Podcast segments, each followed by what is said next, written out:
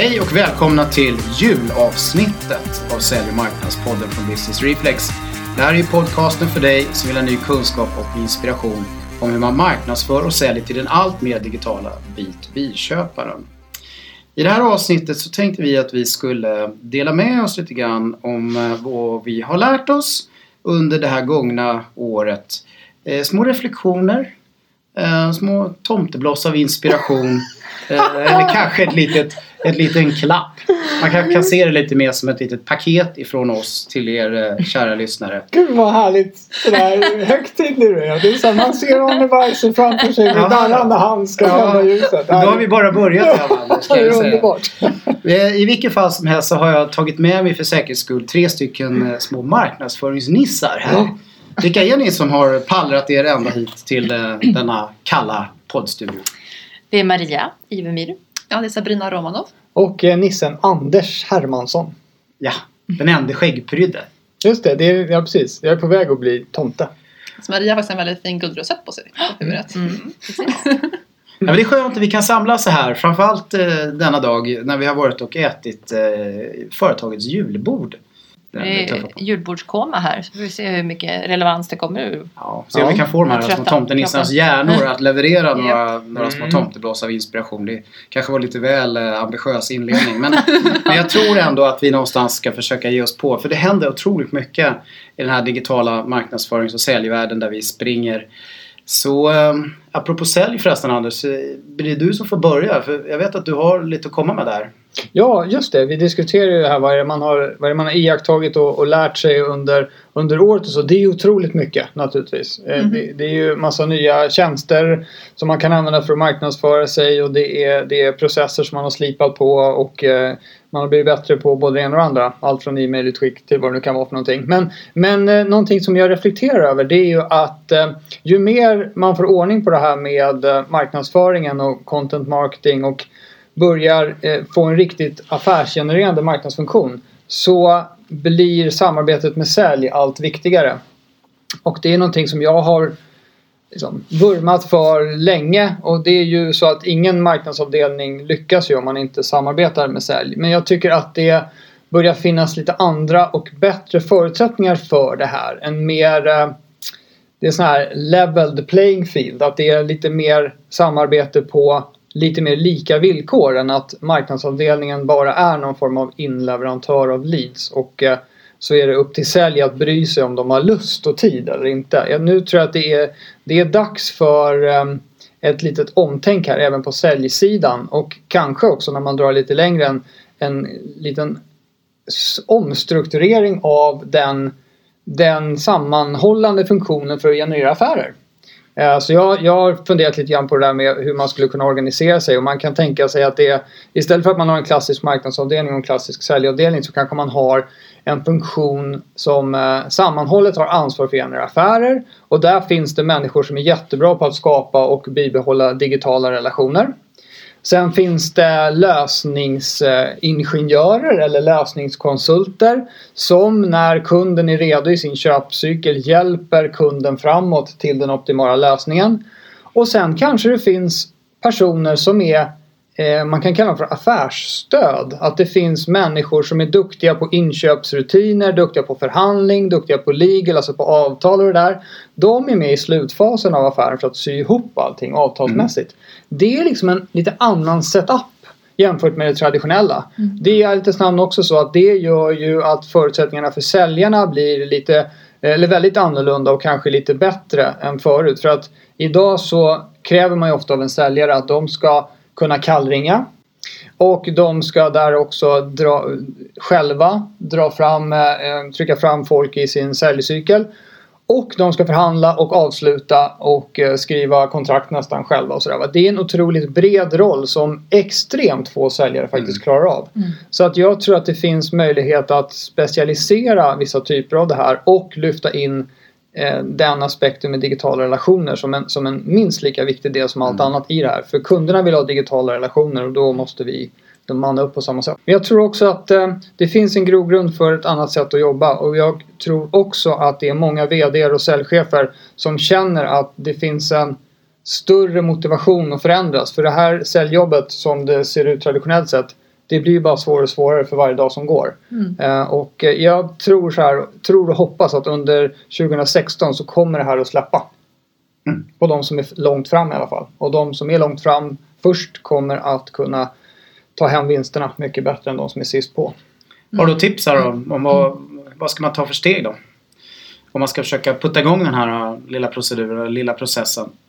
Ja, jag, jag tycker nog man kan titta på hur man eh, har allokerat eh, resurser för olika steg i, i hela, hela sälj och affärsgenereringsprocessen. Vad är det, hur mycket pengar lägger vi på olika typer av kompetenser och personal och, eh, och resurser överhuvudtaget? Det är nog ett bra första steg om man nu ska göra en affärsplan för nästa år. Om man ska tänka om det här så, nej men nu har vi, vi ska ha en affärsgenererande enhet inom bolaget och där behövs det olika kompetenser. Där jag då måste lyfta fram den digitala kompetensen för den är så oerhört viktig eftersom köparna har blivit digitala.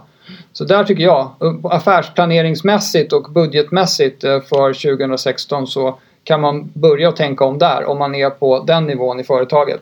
Är man, om man inte har den typen av, av arbetsuppgifter att man ska lägga affärsplanen för nästa år då är det egentligen bara att fundera ut hur digital du kan bli och så, och så blir det. Mm. Ju fortare du blir digital, ju bättre är det.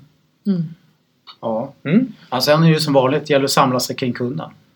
Mm. Få laserfokus på kunden och tänka utifrån kundens perspektiv. Och på samma sätt som USP-marknadsföring fungerar ganska dåligt nu för tiden Mm. så fungerar USP-försäljning ganska dåligt Mm. också. Eh, Så därför bör man ha mer lösningsorienterad försäljning, konsultativ försäljning. Det är säkert många som har hållit på med det i alla år men att gifta ihop det här med en digital kompetens och känsla det tror jag är framgångsreceptet. Mm. Ja, Mm. det här får mig ju eh, osökt in på nästa kära ämne tror jag som vi skulle tänka oss beröra lite. Det här med, med de här underbara CRM-systemen. Mm. Som ju säljarna håller väldigt hårt i. Eh, men marknadsförarna är inte lika nöjda med de där många gånger. Nej. Säljarna vet jag inte om de Jag vet inte om heller. det- Nej, de, är, de, håller, de, de bör hålla hårt i dem, de gör inte. Nej. Nej, och precis. Där var väl min lite reflektion. För jag har haft eh, förmånen att få, få eh, verka i närheten utav eh, företag som precis har stått i, i det här skedet att man har skaffat marketing automation eh, system och det ska integreras med, med eh, olika typer av CRM, alltså customer, customer relation system. Och de här systemen finns ju nästan alltid på eh, åtminstone business to business företag som vi Ja. jobbar med. Så, och då, då är det ju typiskt ett system som, som ägs och hanteras av sälj. Eh, och det är liksom min insikt eller reflektion i det här är väl att eh, de används ju, de här systemen används ju lite som, eh, alltså som en, en databas för, eller liksom adressbok eller vad man ska säga, som en backup helt enkelt för att, för att eh, lagra information om kunderna men med syfte att kunna avrapportera eh, alltså var man står i säljet. Var, Mm, alltså pipeline Ja, det göra Det det rapporter och Ja. så vidare. Mm. Eh, och, och inte lika mycket, åtminstone inte lika prioriterat som, som faktiskt fräsch information med kontaktuppgifter till rätt person Mm. med rätt titel, eh, rätt funktion och rätt eh, beslutsfattande nivå. Just det. Ehm, så att det här med segmentering och sånt är väl sånt man inte har typiskt jobbat jättemycket med. Nej. Åtminstone är det min erfarenhet. att- Nej, det är Det riktigt. är nog nedprioriterat Eh, inom området. Precis. Och då, när, vad som händer då när man integrerar ett marketing automation system och de här två systemen ska då lira ihop och börja förädla eh, eh, kunddatan för att marketing automation bidrar ju då naturligtvis med, med nya leads i och med Mm. att man kör tracking på, på, på webbsajter och det kommer in via konverteringar då nya e-postadresser och nya Mm. kund, kunduppgifter och så vidare. Eh, och det är naturligtvis en, en jättebonus. Men vad, vad de allra flesta vill börja med när de skaffar ett marketing automation system det är att börja kontakta de Befintliga. kunderna Ja. eller befintliga prospekten eller, eller opportunities då om man Mm. kallar dem så. Eh, och där upptäcker man nästan alltid att det finns inga riktigt bra segmenteringsgrunder. För Nej. informationen som finns i databasen den är felaktig, den är Den är inte aktuell. ett säljperspektiv rätt mycket. Precis, Ja, man kanske inte överhuvudtaget har använt e-postadresserna för man fortfarande ringer så visar det sig att e-postadresserna man har de går antingen till privata hotmail-adresser, är helt felaktiga eller saknas helt. Säljaren har väl sina kunders eh, mailadresser i Outlook i alla fall? Förmodligen. Mejlat jag tror att det är många som jobbar så. Det, det är liksom CRM är admin-tid och Mm. admin-tid saknas nästan alltid. Mm. För det är inte någonting som är vinstgenererande i sig. Så det blir lite så här i mån av tid. Och det som, det som då ställer till problem när man har sitt Mm. marketing automation system på plats och vill börja tjäna liksom in de här, den här investeringen så fort som möjligt. Det är att eh, när man ska göra de här stora eh, massiva utskicken då äntligen kunna börja börja liksom eh, kommunicera ut. Mm. så, så finns det liksom inte bra data att gå på helt Nej. enkelt. Du kan inte segmentera på viktiga roller för du har kanske, du kanske visserligen har titel i din databas Mm. men den är inte namn ehm, du har inte använt det liksom konsekvent utav samma titlar vilket gör att när du ska börja nu går vi in på lite systemtekniska Mm. saker som kanske blir lite svårt att förstå men du måste ju fortfarande hitta din, din data i databasen. Mm. Så vill jag nå folk i en beslutsfattande roll till exempel Mm. så måste jag ta reda på vad är minsta gemensamma nämnare för dem. Hur ska jag filtrera ut dem eller skilja ut dem? Mm. Och då går man ju typiskt på, på titel, kanske Mm. VD eller Mm. Ja. ja, marknadschef, säljchef och så vidare. Eh, om då den, eh, din, den benämningen varierar väldigt mycket i din databas då blir det ett rent ut sagt H-bete att försöka hitta, hitta alla de titlarna och alla de personerna. Ja, Så det är sådana dilemman som, som marknadsförare då Ja. ställs inför när man då eh, ska Precis. börja använda CRM-datan för Man sitter där som man eh, bestämt sig för att göra den här investeringen i marketing automation och satsa på att utveckla relevant content och Mm. massa fina grejer. Man ändrar på sin webbsajt och hej och nu kör vi igång liksom. Och så ska man bygga det här på en datagrund som är väldigt tveksam helt enkelt. Mm. Och så sitter de här systemen ihop, ja då blir det ju liksom dåligt Mm. grunddata i, i det man ska använda för när man ska jobba med marknadsföring på ett smartare sätt. Mm. Men det, det är CRM-systemet är ett fantastiskt system för att dela med sig av situationen hos kund Mm. på företaget så att många människor kan bidra Mm. i, i relationen. Utan att vara idioter och fråga Absolut. kunden om allting varje gång. Mm. Det är bara det att jag tror inte att alltså de som har CRM-system har fallit tillbaks till den låga nivån att bara ha det för forecasting. Mm. Då blir ju datakvaliteten på allt annat därefter. Då är det liksom sannolikheten, Mm. close date och amount. Precis. Det är det som är de tre fälten som man faktiskt följer upp datakvaliteten Mm. på. Om det råkar stå fel titel, det struntar man i för att det har inte funnits någon sån det har inte varit kritiskt. Så Precis. det gäller ju att förklara väldigt noga för folk att det här fältet Mm. gör att du kommer kunna få hjälp av de här andra människorna Mm. som kan massa andra grejer på Precis. ditt bolag. Bara du fyller i det. Mm. För det är du som vet. Mm.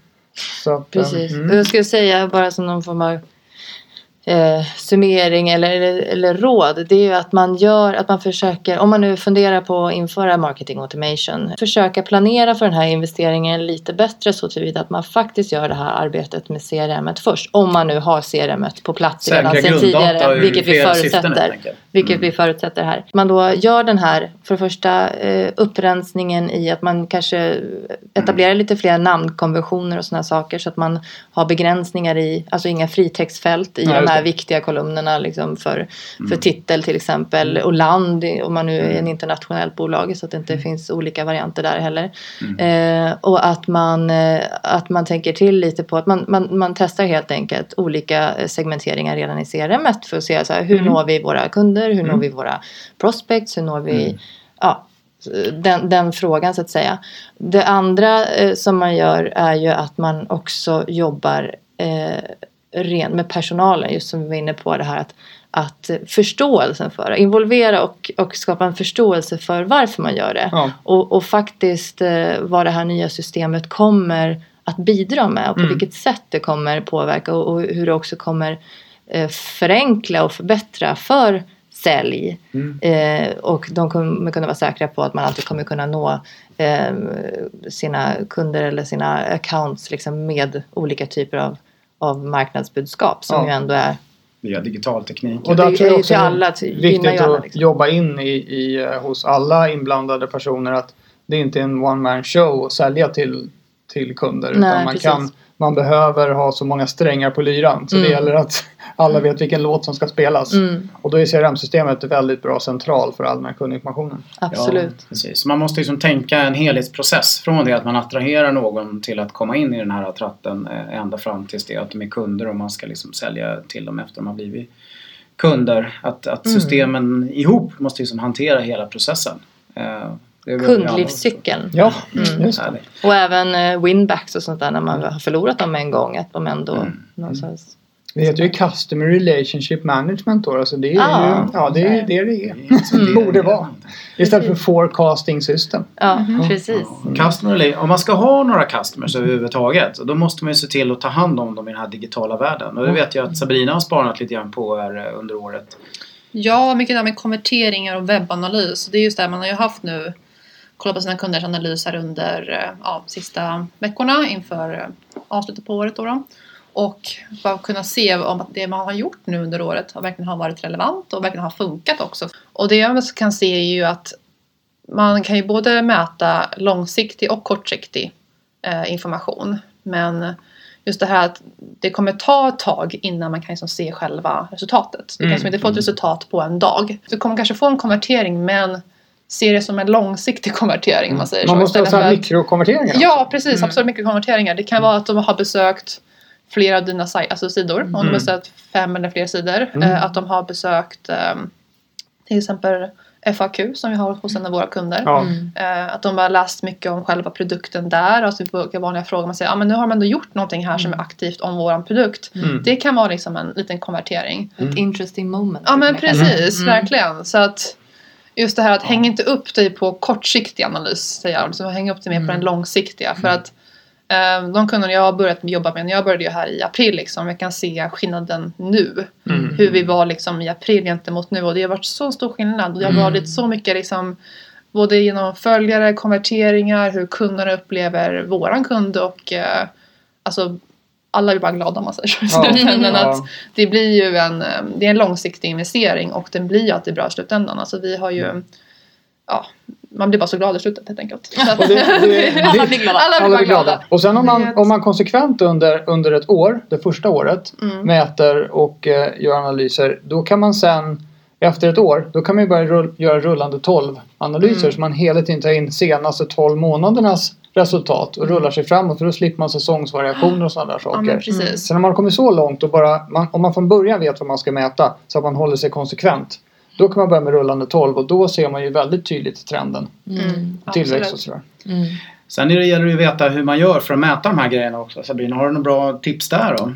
Ja, alltså både marketing automation system kan hjälpa till väldigt bra. Jag använder själv personligen Google Analytics och Mm. marketing automation system i kombination med varandra. Så jag kan liksom, jag kollar mycket på bakdata, alltså från tidigare månader och jämför liksom nu för att har ett marketing automation system där kan man ofta se vilka typer av, åtminstone i vårt system så ser man vilka typer av företag som varit inne. Mm. Och man kan se trenderna gentemot mejlutskick och hur det har gått liksom, på vissa eh, företag därefter. Så att man kan ju följa vissa som man känner det här är väldigt relevanta. Och där är också väldigt mycket eh, CRM-system väldigt viktiga. Ja. Om man ser att har vi de här Mm. kunderna redan i vår pipe. Mm. Okej, som nu har den här kunden kanske varit inne på vår sajt fem gånger de senaste två månaderna. Då kanske det är dags att ja, ringa då eller mejla. Mm. Det här med UTM-länkar, det, det kommer in lite grann i det där, eller hur? Det är ett smart sätt att kunna mäta vad som leder till vad. va? Ja men absolut, UTM-länkar gentemot det du vill eh, antingen posta på sociala medier, eh, e-mail. Det är liksom Jag ett- tror vi förklarar det här UTM-konceptet ja, faktiskt. Det är Anders kanske nog kan klara förklara bäst för det var han som drog in det lite. UTM, UTM-länkar det är ju, eh, det är ju för att göra så att data i Google Analytics blir bättre. Mm. Man använder så man, alla länkar som leder till ens egen sajt från andra ställen.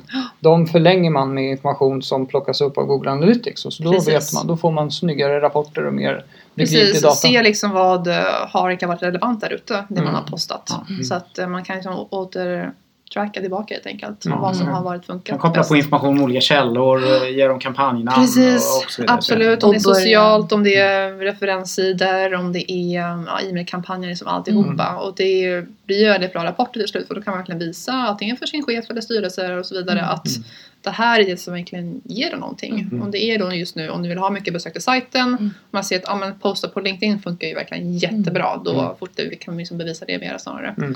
Så att det är ju ja, bra sätt att tracka på. Och det är en förutsättning för att kunna beräkna kostnad per lead också. Alltså Absolut. just att jämföra Mm. olika typer av, av eh, promotion eller annonseringar Mm. på olika webbplatser. Absolut. Mm. Och sen räkna ut ett faktiskt kostnad per lead. Mm. Så ta dig tiden här nu i jul och eh, analysera ditt eh, data.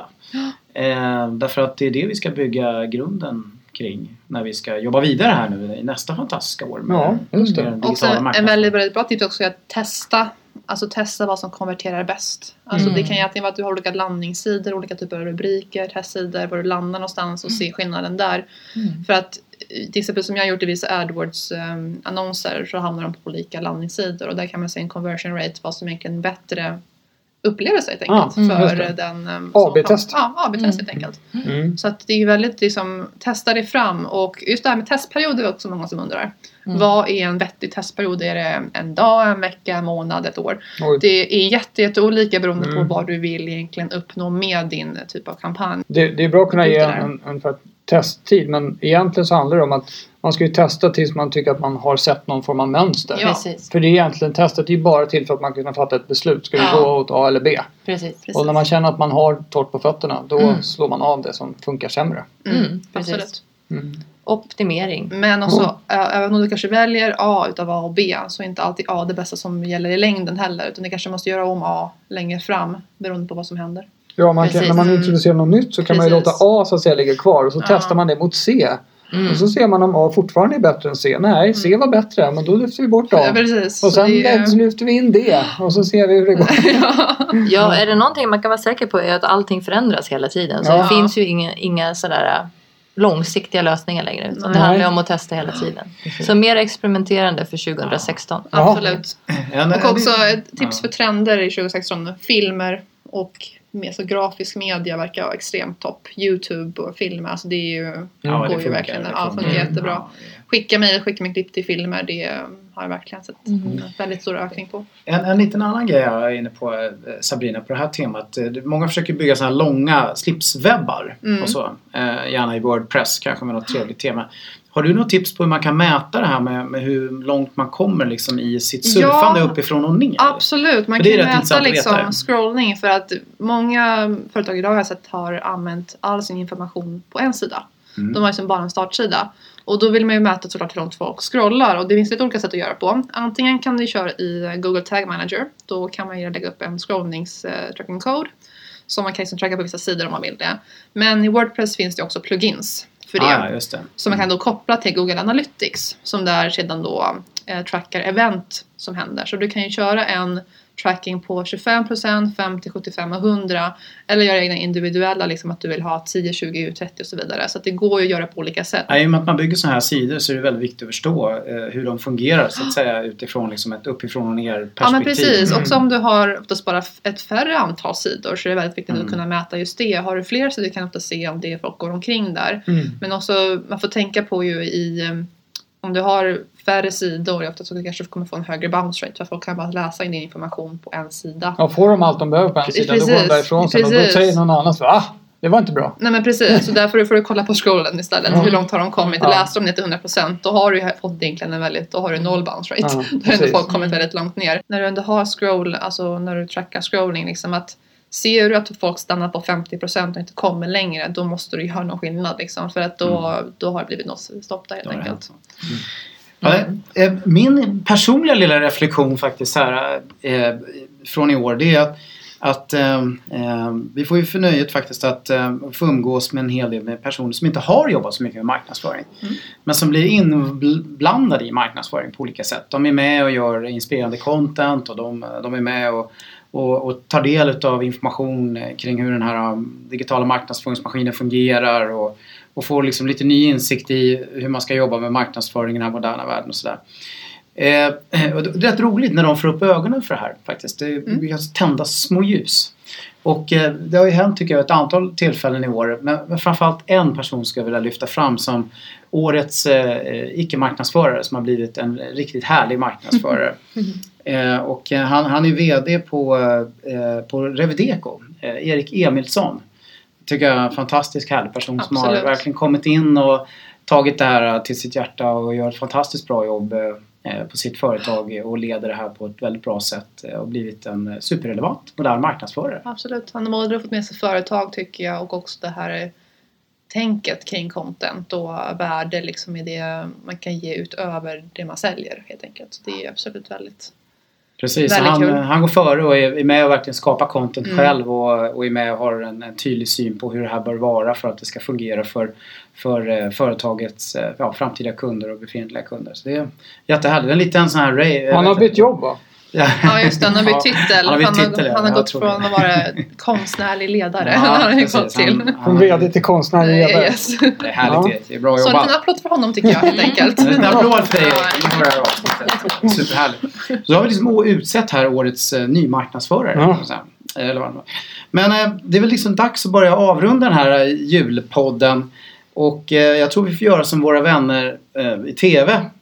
Eh, att vi får helt enkelt ta och, och tända ett sånt här litet ljus här. Vi har ju, vi har ju våran lilla gröna eh, stålgran här. Ja, just det. Vi plockar fram den här. Mycket romantisk den här. liten järngran.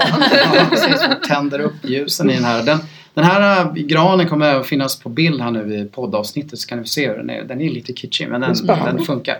Mer miljövänlig än en plastgran då. Ja, Ja, absolut. verkligen. Den, den är beständig. Det är bra. Vi får se om den rostar. Den är inköpt i år.